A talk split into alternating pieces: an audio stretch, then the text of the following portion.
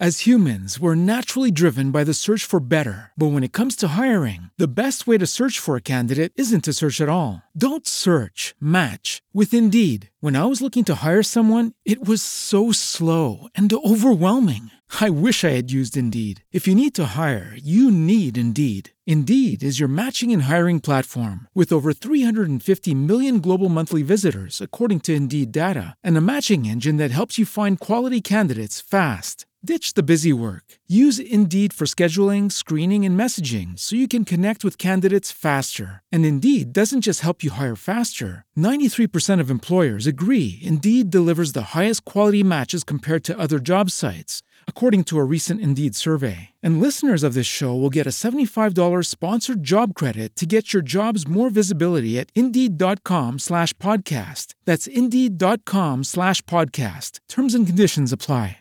Ciao a tutti e bentornati a Pillole di Storia. In questi giorni si parla tantissimo della decisione della Corte Suprema degli Stati Uniti in merito all'aborto, una decisione che ovviamente è stata fortemente contestata, se ne è parlato tantissimo sui giornali, in televisione, anche da noi, con il risultato che, come sempre, a mio parere il discorso è stato molto semplificato, molto semplificato dal punto di vista storico, e sono usciti titoloni come La Corte Suprema degli Stati Uniti vieta l'aborto, aborto vietato negli Stati Uniti, impossibile abortire negli USA. Tutte cose che non sono esattamente corrette, ma come sempre capita, quando si vuole spiegare le cose in maniera un po' più approfondita, è necessario provare a dare un piccolo substrato storico.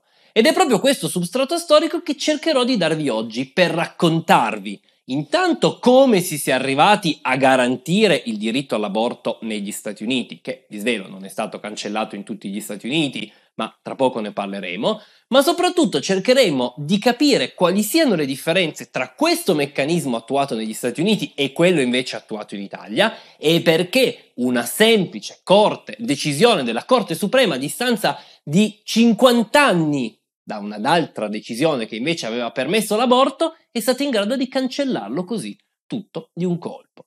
Quindi, come sempre, se non siete già iscritti al canale e non volete perdervi le prossime puntate, fatelo, cliccate sulla campanella per essere aggiornati quando esce un nuovo video, sigla e poi parliamo di come nacquero le leggi sull'aborto negli Stati Uniti.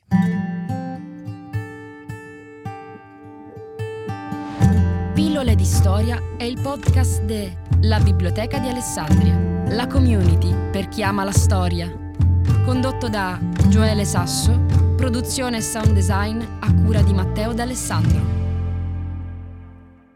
Il processo di nascita della legislazione sull'aborto negli Stati Uniti è, molto, è stato molto più complicato rispetto a quello italiano. Ora, non è che in Italia le cose non siano state complicate. Prima di arrivare alla legge 194 del 1978 ci sono stati anni e anni, se non decenni, di discussioni, molto spesso anche belle infuocate, ma ad un certo punto il Parlamento ha semplicemente legiferato, ha creato una legge che stabiliva la possibilità per le donne di abortire all'interno di alcuni paletti e l'ha resa effettiva su tutto lo Stato.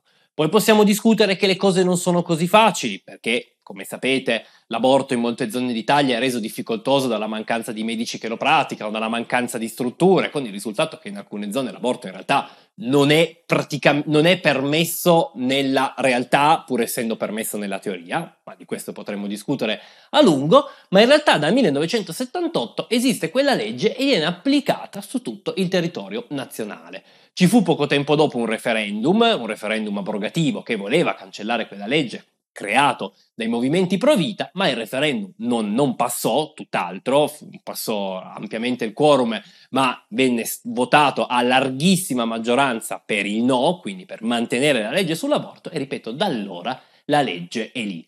Molto spesso attaccata, ci sono anche in Italia dei movimenti appunto pro vita, ci sono ancora adesso che vorrebbero cancellarla, ma la legge è lì e viene applicata.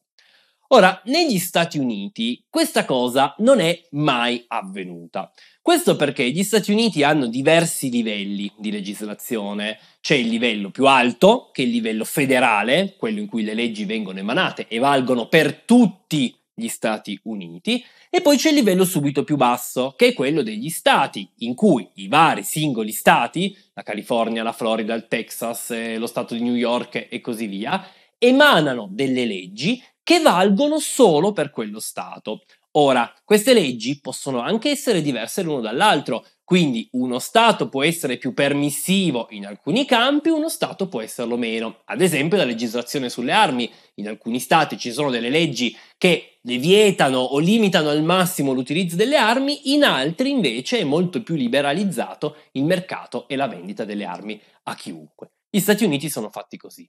Ora, un concetto del genere ovviamente esiste anche in Italia, perché ci sono leggi a livello diverso, ci sono le leggi dello Stato, le leggi a livello regionale, le leggi e così via. Ma in realtà negli Stati Uniti è molto più forte perché sono molti di più gli argomenti che sono lasciati proprio alla legislazione dei singoli Stati. Insomma, molti degli argomenti per cui in Italia decide lo Stato, lì invece sono lasciati ai singoli Stati locali e non agli Stati Uniti in toto, non al Parlamento o al Senato degli Stati Uniti in toto. Ad ogni modo, l'aborto, fin dall'inizio, fu proprio uno di questi argomenti e tutti i vari stati eh, progressivamente iniziarono a legiferare su questo argomento. Il risultato fu che nel 1970 in realtà la stragrande maggioranza degli stati a tutti gli effetti vietava l'aborto. 30 stati su 50 lo vietavano in toto, cioè non c'era proprio possibilità di abortire, era considerato un delitto e quindi sostanzialmente se una donna avesse abortito sarebbe stata perseguita lei, ma sarebbe stato perseguito anche il medico che l'aveva fatta abortire e così via. In quattro stati l'aborto era permesso su richiesta della donna, esistevano ovviamente anche lì dei paletti, negli altri 16 stati l'aborto era permesso solo in casi molto particolari, di solito quando eh, la gravidanza avveniva dopo uno stupro, dopo un incesto e in alcuni casi quando la madre era in pericolo di vita. Cerco di farvi capire, nella stragrande maggioranza degli stati, una donna che a portare avanti la gravidanza avrebbe rischiato di morire non poteva abortire. Pena, pena, rischiare ovviamente di essere messa in galera e così via.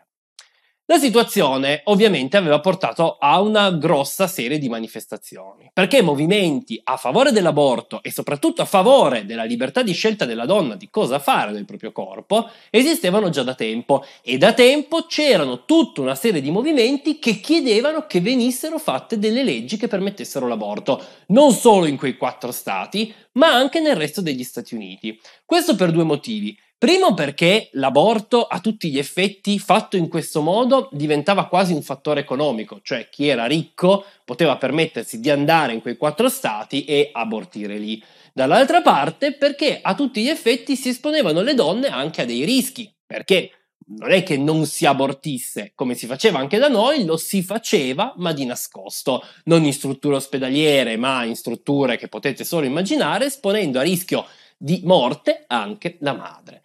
Dall'altra parte, ovviamente, c'erano tutti i movimenti pro vita contro l'aborto che invece si opponevano che qualunque legislazione in questo senso fosse fatta, anzi addirittura attaccavano quei quattro stati che invece l'aborto lo permettevano. La situazione però cambiò nel 1970 e non lo fece per una legge, ma lo fece grazie invece al tribunale, grazie ad un processo che vide una donna che venne chiamata all'epoca Jane Roe per nasconderne la, l'identità, ma che si chiamava Norma McCorvey, scontrarsi proprio per il suo diritto all'aborto con il Texas. Texas difeso dall'avvocato Wade, con il risultato che questo processo è passato alla storia come il processo Roe versus Wade.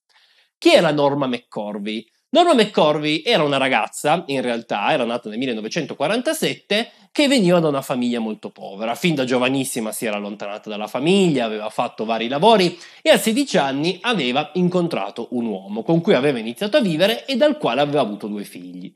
Quest'uomo era però un ubriacone, era violento, maltrattava lei, maltrattava i figli, figli che peraltro erano poi stati dati in adozione perché né lei né il marito riuscivano in nessun modo a gestirli e solo alla fine di un terribile periodo la McCorvey, Norma McCorvey era riuscita ad allontanarsi da quest'uomo.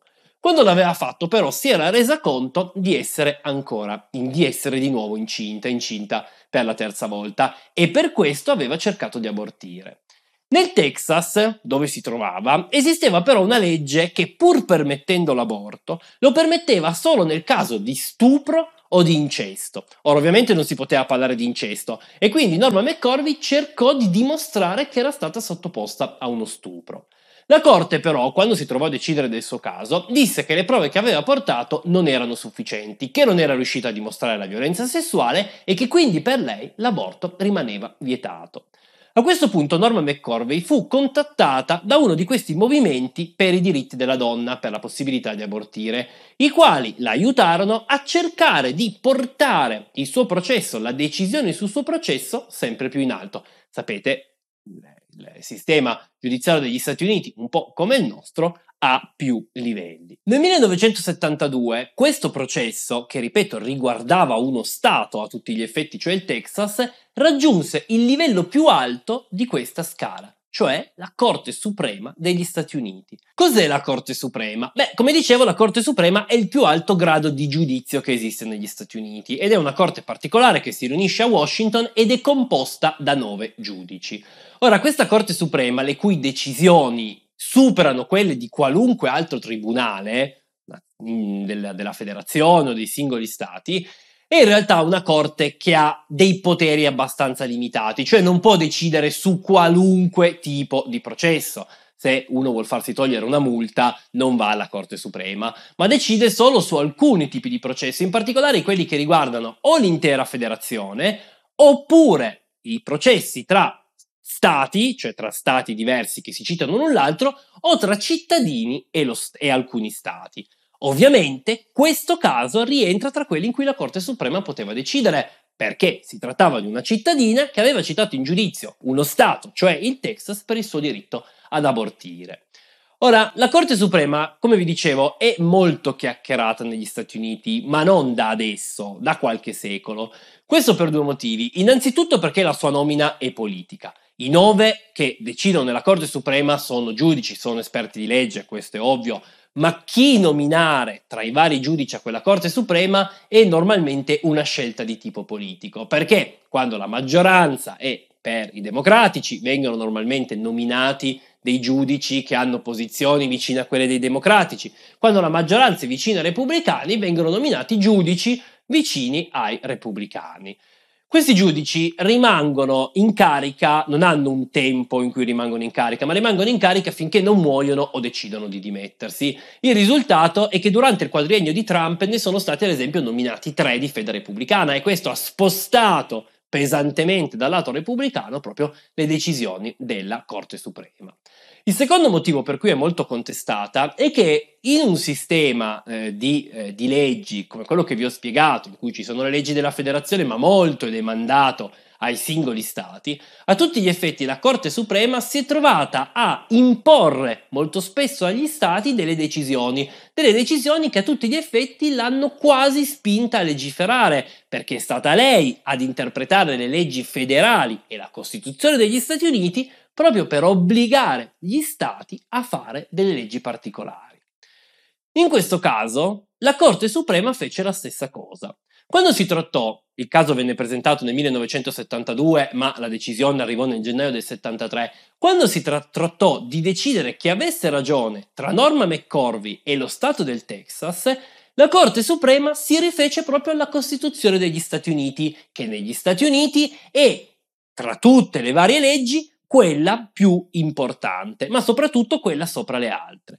Gli Stati Uniti hanno infatti un sistema di leggi a scalare, che in realtà questo ce l'abbiamo anche in Italia per intenderci, in cui la Costituzione è quella più in alto, poi vengono le leggi federali, poi vengono le leggi, la Costituzione dei singoli stati, poi vengono le leggi dei, degli stati, con ogni livello che non può essere in contraddizione con il livello superiore. Tradotto, le leggi degli stati non possono contraddire la Costituzione, non possono andare contro la Costituzione.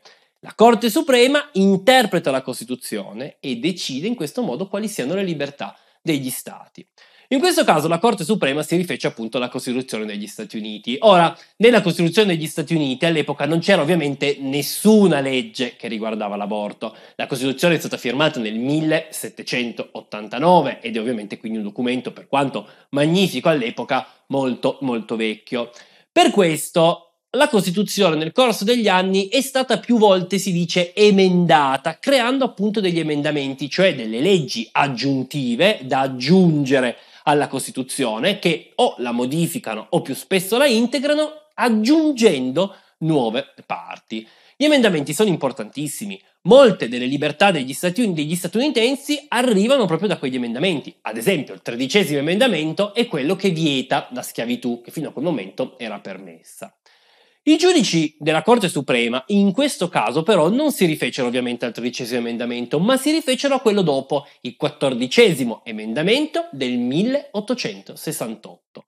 Quell'emendamento riguardava l'aborto? Assolutamente no. Quell'emendamento era stato fatto perché all'epoca c'era una grossa discussione se gli schiavi gli schiavi o gli schiavi liberati potessero godere degli stessi diritti dei normali cittadini statunitensi e molti avevano interpretato dicendo che questo non poteva avvenire. Il quattordicesimo emendamento a tutti gli effetti garantiva agli schiavi gli stessi diritti ed imponeva, ed era questa la cosa che interessava alla Corte, agli stati, ai singoli stati degli Stati Uniti di non poter vietare le libertà ai suoi cittadini. Ora, ovviamente, quella parte dell'emendamento nasceva per dire che i singoli stati non potevano togliere della libertà ad una parte dei loro cittadini, gli ex schiavi, le persone di colore. Sarà proprio sulla base di questo emendamento che ci furono tutte le lotte contro le leggi che limitavano le libertà per le persone di colore, soprattutto negli stati del sud. La Corte Suprema però decise di interpretare quella norma dicendo in maniera molto più ampia che gli stati non potevano in nessun modo limitare la libertà dei loro cittadini, a meno che ovviamente questa libertà non andasse a ledere la libertà di altre persone. Ora, in questo caso, il Texas quindi non poteva vietare alla donna di abortire perché questo andava a ledere la sua libertà. La stessa Corte Suprema in realtà mise dei paletti su questa cosa. Disse, ad esempio, che questa regola valeva solo fin tanto che il feto non era in grado di sopravvivere da solo. Tradotto, nel momento in cui un bambino è in grado di sopravvivere da solo, a quel punto non lo si può più abortire perché nascendo sarebbe un individuo e quindi a tutti gli effetti la libertà della donna lederebbe la libertà del feto. Questa decisione presa dalla Corte Suprema che dava ragione a eh, Norma McCorvey a Jane Roe, come veniva chiamato appunto nel processo Roe vs. Wade, questa decisione a tutti gli effetti obbligò i 46 stati che fino a quel momento non avevano permesso l'aborto, l'avevano fortemente limitato, ad emanare molto velocemente delle leggi che invece quell'aborto lo permettevano, a meno di non voler appunto entrare in contrasto con la decisione della Costituzione e della Corte Suprema.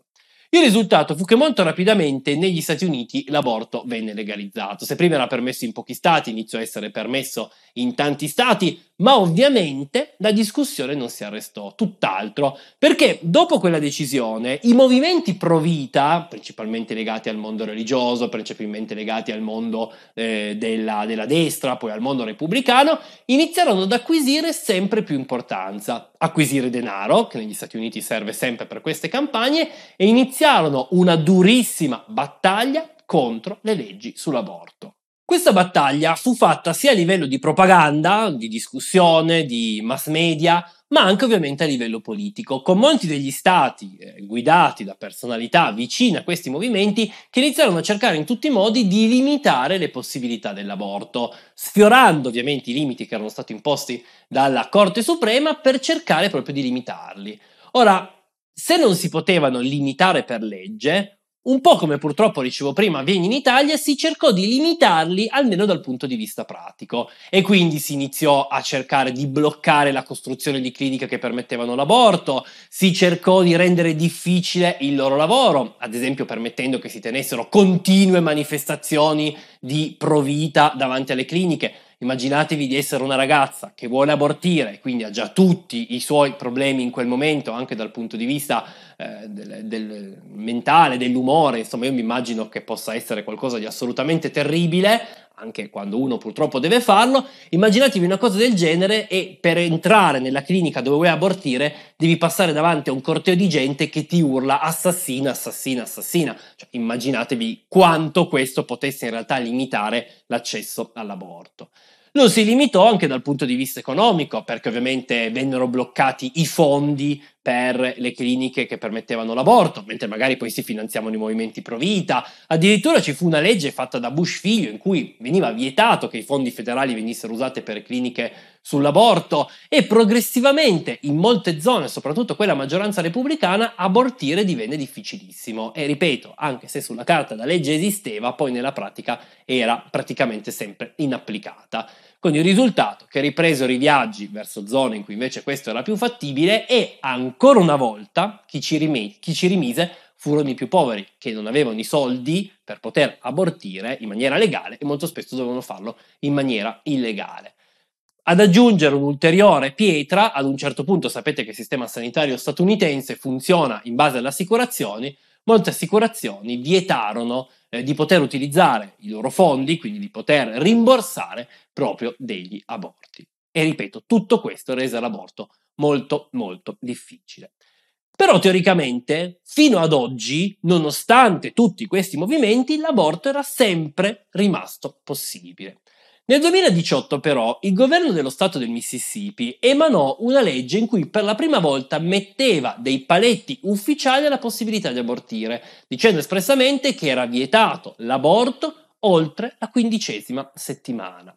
Ora, vietando l'aborto oltre la quindicesima settimana, sulla carta andava proprio in opposizione alla decisione della Corte Suprema nel caso Roe vs. Wade, e ovviamente quella legge fu fermata, non entrò subito in vigore, ma ovviamente il Mississippi non voleva questo, ma voleva proprio che la Corte Suprema si esprimesse nuovamente. Perché? Perché come vi dicevo, la maggioranza nella Corte Suprema era cambiata e ora la Corte Suprema sembrava più orientata proprio sulle posizioni pro vita.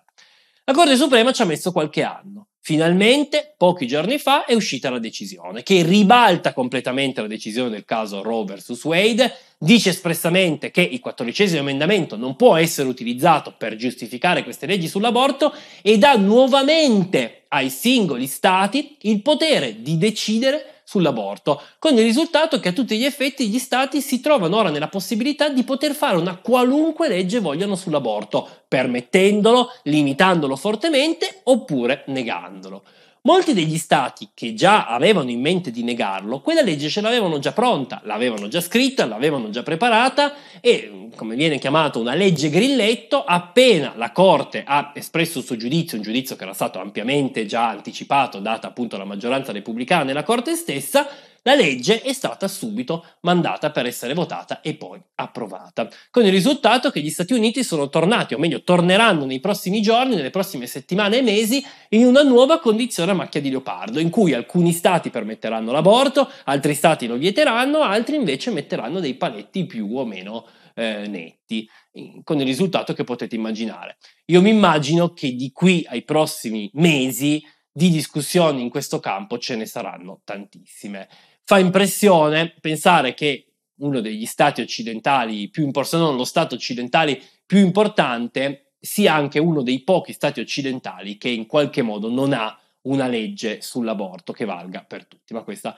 ovviamente è l'organizzazione degli Stati Uniti.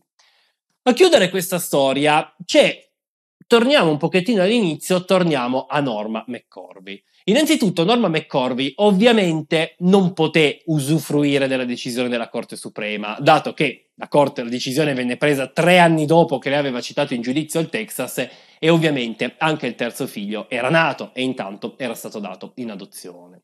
Negli anni successivi la McCorvey prima si nascose, l'uso ovviamente delle, eh, del nome fittizio era servito anche, anche, a quello, anche per evitare attacchi da parte dei movimenti pro vita, e poi ad un certo punto invece venne a contatto proprio con questi movimenti. Ora, un, secondo quanto viene, viene, raccontato da questi movimenti, Norma ad un certo punto decise di cambiare la sua visione, si avvicinò ai movimenti pro vita, iniziò a seguirli, ad appoggiarli e poi divenne addirittura un attivista, parlando in giro per il paese contro l'aborto, contro quel diritto che era stato garantito dalla sua richiesta allo Stato del Texas e parlando addirittura direttamente alla Corte Suprema chiedendo di rivedere la decisione nel suo caso. La cosa ovviamente fece un grandissimo scalpore e durò assolutamente per anni. Altrettanto scalpore però nel 2020 ha fatto la pubblicazione di un lungo servizio giornalistico in cui la McCorvey, che era morta poi nel, nel 2017, aveva raccontato proprio nel ultimo, nei suoi ultimi giorni di vita di come in realtà questa sua conversione fosse legata principalmente a motivi economici, cioè i movimenti pro vita l'avevano letteralmente riempita di soldi, si parla di 450 mila dollari negli anni, affinché diventasse una loro rappresentante e la McCorvey, che ricca non era mai stato, aveva accettato. Ovviamente i movimenti pro vita dicono che tutto questo non è vero e che la conversione della McCorvey sia assolutamente eh, regolare. Ci sono queste due opzioni, decidete voi quale preferite. Ripeto, nei prossime settimane, nei prossimi mesi, credo che ci saranno molte discussioni in merito. Discussioni che se ci pensate in qualche modo l'Europa ha già anticipato, perché di stati, come ad esempio la Polonia, che in qualche modo sono intervenuti sulla questione dell'aborto, ce ne sono. E anche da noi, seppur minoritari, i movimenti pro vita esistono e, e come.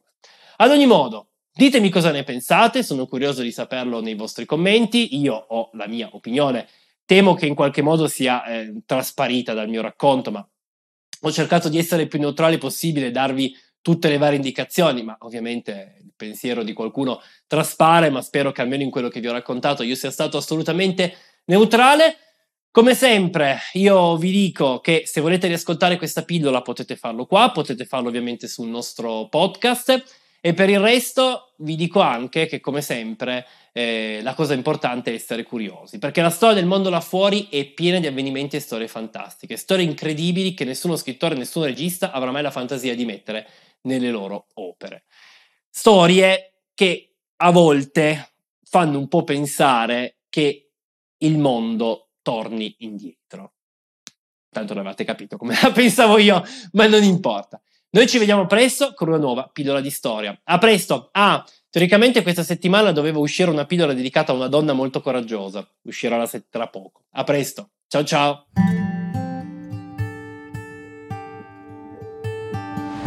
Pillole di Storia è il podcast de La Biblioteca di Alessandria, la community per chi ama la storia. Condotto da Gioele Sasso, produzione e sound design a cura di Matteo D'Alessandro. As humans, we're naturally driven by the search for better. But when it comes to hiring, the best way to search for a candidate isn't to search at all. Don't search, match with Indeed. When I was looking to hire someone, it was so slow and overwhelming. I wish I had used Indeed. If you need to hire, you need Indeed. Indeed is your matching and hiring platform with over 350 million global monthly visitors, according to Indeed data, and a matching engine that helps you find quality candidates fast. Ditch the busy work. Use Indeed for scheduling, screening, and messaging so you can connect with candidates faster. And Indeed doesn't just help you hire faster. 93% of employers agree Indeed delivers the highest quality matches compared to other job sites, according to a recent Indeed survey. And listeners of this show will get a $75 sponsored job credit to get your jobs more visibility at Indeed.com slash podcast. That's Indeed.com slash podcast. Terms and conditions apply. Judy was boring. Hello. Then Judy discovered ChumbaCasino.com. It's my little escape. Now Judy's the life of the party. Oh, baby, Mama's bringing home the bacon. Whoa, take it easy, Judy. The Chumba life is for everybody. So go to ChumbaCasino.com and play over 100 casino style games. Join today and play for free for your chance to redeem some serious prizes. chumba ChumbaCasino.com. No purchase necessary. Void where prohibited by law. 18 plus terms and conditions apply. See website for details.